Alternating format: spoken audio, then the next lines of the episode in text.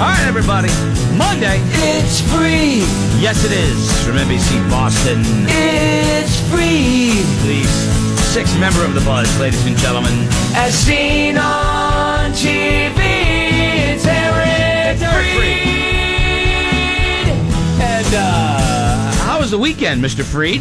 It was fine until you put me in a slot here on Monday to follow Kelly Brown's alliteration scoreboard. I do think that is an impossible act to follow. I would give him a perfect 10, didn't mess up one thing, had me entertained, nailed the post. I know, you know, you guys are nine graders, but I don't think it's fair for me to follow that anymore, so I'd like a different time slot. Wow, thank you, Frito. We'll work on that. Scotty, not 10:05. Yeah, we'll work on that. What happens sometimes, though, Eric, is that right. Moments after, like 5 minutes, 10 minutes after the alliteration scoreboard, the corrections roll. People just got that score wrong. The Falcons lost, moron.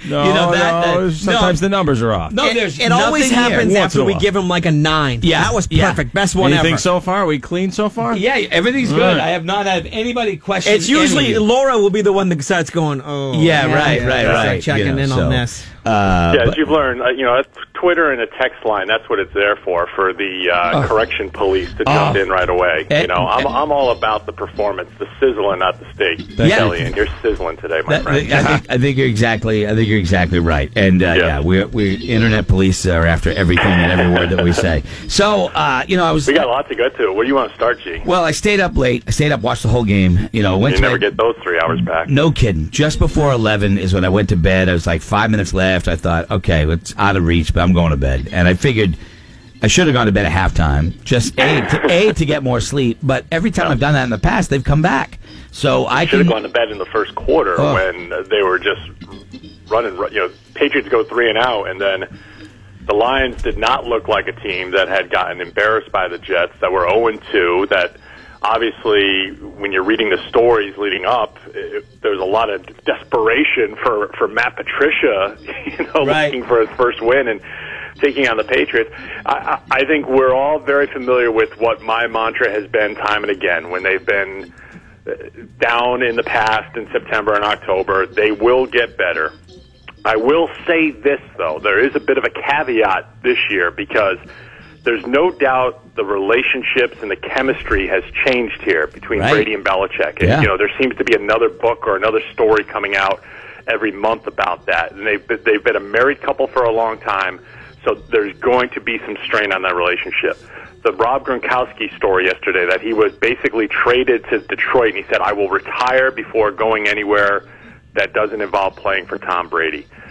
Two straight double-digit losses to the Lions, who looked horrible for 2 games, and to the Jags, who lost at home to Tennessee yesterday. There are some definite cracks there. Oh, yeah. And more than I can recall in the past when you look at the personnel and where they stand right now. I still stand by the judge them in November instead of September, but The trend isn't great right now. I will admit that. I want to go back. Chatham earlier made reference to the Kansas City Chiefs games, the Kansas City Chiefs game a few years ago, after which they declared Tom Brady done. You remember? Right. Everybody, he's done. Yeah, Garoppolo should start. Or are you going to make a change at quarterback, I believe was the question. Yeah. We're not at that level. I mean, I'm asking you, how bad was it in comparison to that Chiefs loss? Because that was the worst one where we all were like holding our heads the next day going, what happened here? Yeah, it's a fair question. I think that's going to be the comparison because we always do that. And it's not just that opening loss to the Chiefs. They've been 2-2 before, and they have not played very well. But all right, so Edelman comes back after week 4. That will be a big plus. But even last night, they're running the rookie, Sony Michel, who may be really good down the line, but a rookie running back for the Patriots in the NFL usually isn't a good formula. James White didn't play nearly as much. Gronk was just, they showed it. They were just ISOing him. He was just being doubled and beat up, and it was impossible to get him the football. Is Edelman going to be the one person who changes everything? I don't think so. Right. And if the answer is Josh Gordon, you don't want to know what the question is right now, because if you're counting on him to step in and play at a level that he did 5 years ago, I don't think the Patriots are expecting that. They're trying, just they're throwing something against the wall here to see if it sticks a little bit. But his track record, and NBC did a great job, and we've seen all the stories in the last week. You know, he's played, you can count on two hands the number of games he's played in the last 5 years, and that's something that is not going to be right. the magic pill here. And I think it all comes down to, like you mentioned, the Kansas City year. They worked through it. They built up. They made some moves. The roster, all of a sudden, guys started playing better. But I think that the difference here is it's just that what's going on with Brady and his mindset and Gronk with his mindset, and they've always been pulling those oars and pulling the boat in one direction, but it feels like there's things going in different directions right now, so they got to figure that out before they get any better here. Kelly Brown. Well, Frito, last week of the regular season for the Sox, maybe just they want to get the franchise record. Who knows? But I'm assuming Chris Sale's got one more start. They want to gear up. I think a week from Friday would be the first playoff game, I'm assuming. You're correct. Chris Sale 73 pitches last time, Kelly, so they're just finding his, just making sure his shoulder is fine. And everything we've heard, he's good. They're working up to it. So if he makes a midweek start this week, you know, and he gets up to around 90, 95 pitches, you'll feel comfortable that he can get to 100, 110. Still the same issues for the Red Sox. They're trying, it's almost like open auditions to see who's going to be pitching in the 6th inning, the 7th inning, the 8th inning, and it's going to be kind of a little bit of a carousel there. You know, Stephen Wright is a guy who we've seen used a little bit more. Matt Barnes came back this week, so that was a positive. But that's a major flaw for them, but the Yankees have that flaw as well. And the Yankees may be without Didi Gregorius, one of their key and best players. So it's just, are they going to be able to hide those issues? And that comes down to Sale and Price and Porcello pitching deep into games. But I really think that everything we've seen with Sale has been positive over these last couple of weeks. That's huge. They'll be hand-wringing with this final week. Maybe they'll set some records, but the hand-wringing will be over the bullpen and the pitching. But the reward for what they've done all year since April is avoiding the wild card and having home field advantage. And October 5th, they'll be at Fenway Park. You know, and that's going to be the biggest payoff there. They have just that time to get ready, and we'll see. They're definitely not perfect, but they're right in the mix with Houston as a team that can play in the World Series, no question. From this past weekend, I think I was more. I came in this morning. I think I was the most excited to see Tiger win. I'm not a Tiger fan, so she can't get past the cheating thing. Well, it's not just the cheating. I don't like him. Okay. I never have. You don't, Laura, have to. You know, it's funny. You know, you watch all these scenes at NBC, and it's happened during his comeback. They frame all the shots, or they do replays of, you know, two things that you're driving you nuts. It's like everybody's just got their phone out, you know, recording Tiger taking a shot instead of just, you know, sitting there watching it, whatever. Yeah. But you can see around the green sometimes. If you look, and I was watching for it this weekend, you know, Tiger could make a putt. And there'll be people going crazy, and then there'll be some people in the front just with their arms folded, like refusing. That's me. That's you, Laura Boyd. That's me. You know, that's you. You know, you get your arms folded because of everything, you know, all the bad that he went through. I was riveted.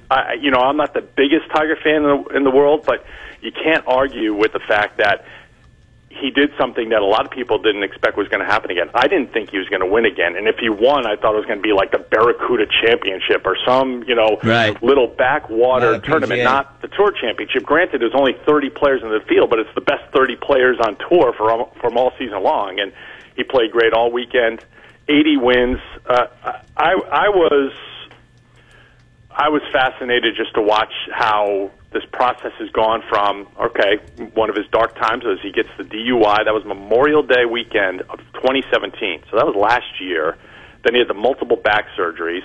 He was talking yesterday after roundabout. He just wanted to be pain-free. He couldn't walk. He couldn't sit. He couldn't sleep. All these things about just having a decent quality of life, and then he's, you know, out there almost getting the amazing scene was coming up 18, and a look on his face a couple of times. He looked scared, you know. Like, and the police that were walking alongside of him, they're like, yeah, "I'm waiting for them to talk into their walkie-talkie. We need some backup here because we got a bunch of drunk bros sprinting down the fairway with their It was phones. Crazy. Tiger looked scared a few times. Yeah, it was crazy. I haven't seen anybody run on the fairway like that in forever. You know. All right, so let's go. Like last week, I got some crap about the upcoming Bruins season, and now we haven't really covered it yet. And preseason stuff for me, and I know Kelly feels kind of the same way. I don't really follow too much of the preseason stuff.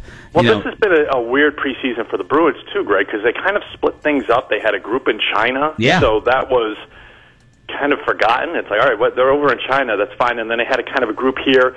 They still have a week to go. They'll open up October 3rd. That's next Wednesday against Washington. Washington doing their whole cup celebration, banner celebration thing. Mm-hmm. So how about we make an appointment next Monday? I will come prepared. We'll do an in-depth Bruins preview Monday here on The Buzz. I will work this week. I don't have a football game this week, so I'm going to focus just on Bruins just to keep your hockey fandom happy and content. Is that okay? No, yeah, I love it. I mean, I'm excited. You know how much of a hockey fan I am. I love this sport. And I think next Monday I'll be on my way to Hockey's Media Day in Boston, so I'll throw in a little college hockey preview for you as well. Always good as well. I'm going to work. I'm going to work all week on that preview. That's what he does. That's what he brings the heat. One Adam-12, one Adam-12, Cena man. Oh, nice. You know, he does it. You have confused Emergency with Adam-12. I know that. I'm mixing the genres. I'm doing a mashup. Can't stop, won't stop. One is police. One is fire and paramedics. However, as you have done through the years, you know that the police and the fire, whether it's in a hockey game or a softball game, because you've been there for it, they don't want the genres mixed up. Oh, let me tell you something. They're all first responders, and I was doing an intentional mashup of heroes, okay? So they should all be happy. And Emergency came from Adam-12, didn't it? Did it spin off from that? The same guys. Same spun off. The characters kind of crossed a little bit. Frito is my Emergency go-to guy when it comes to that series. We haven't done this in a while. Station 51, Engine 27. Man down, corner of Main and Elm, timeout 1743. Station 51, 10-4, KMG 365. That is how it's done right there. That's how it's done right there. He nailed that.